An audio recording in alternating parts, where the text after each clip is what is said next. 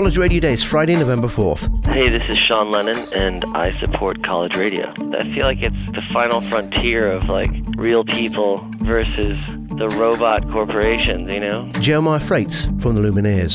Ten years ago, you couldn't Google our name. You couldn't ask Jeeves about what our band was. You know, we didn't, we did not exist. But things like college radios, and that translates into word of mouth, and that translates into people coming to shows. I think it's just, uh, I can't stress out enough the importance of that. Nikki Silva from NPR's The Kitchen Sisters. College radio is just an incubator, a great place for people to be experimenting and pushing it out there.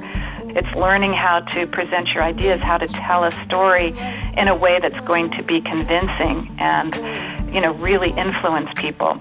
College Radio Day is Friday, November 4th, the day when college radio stations come together across the country. For more information, please visit collegeradio.org.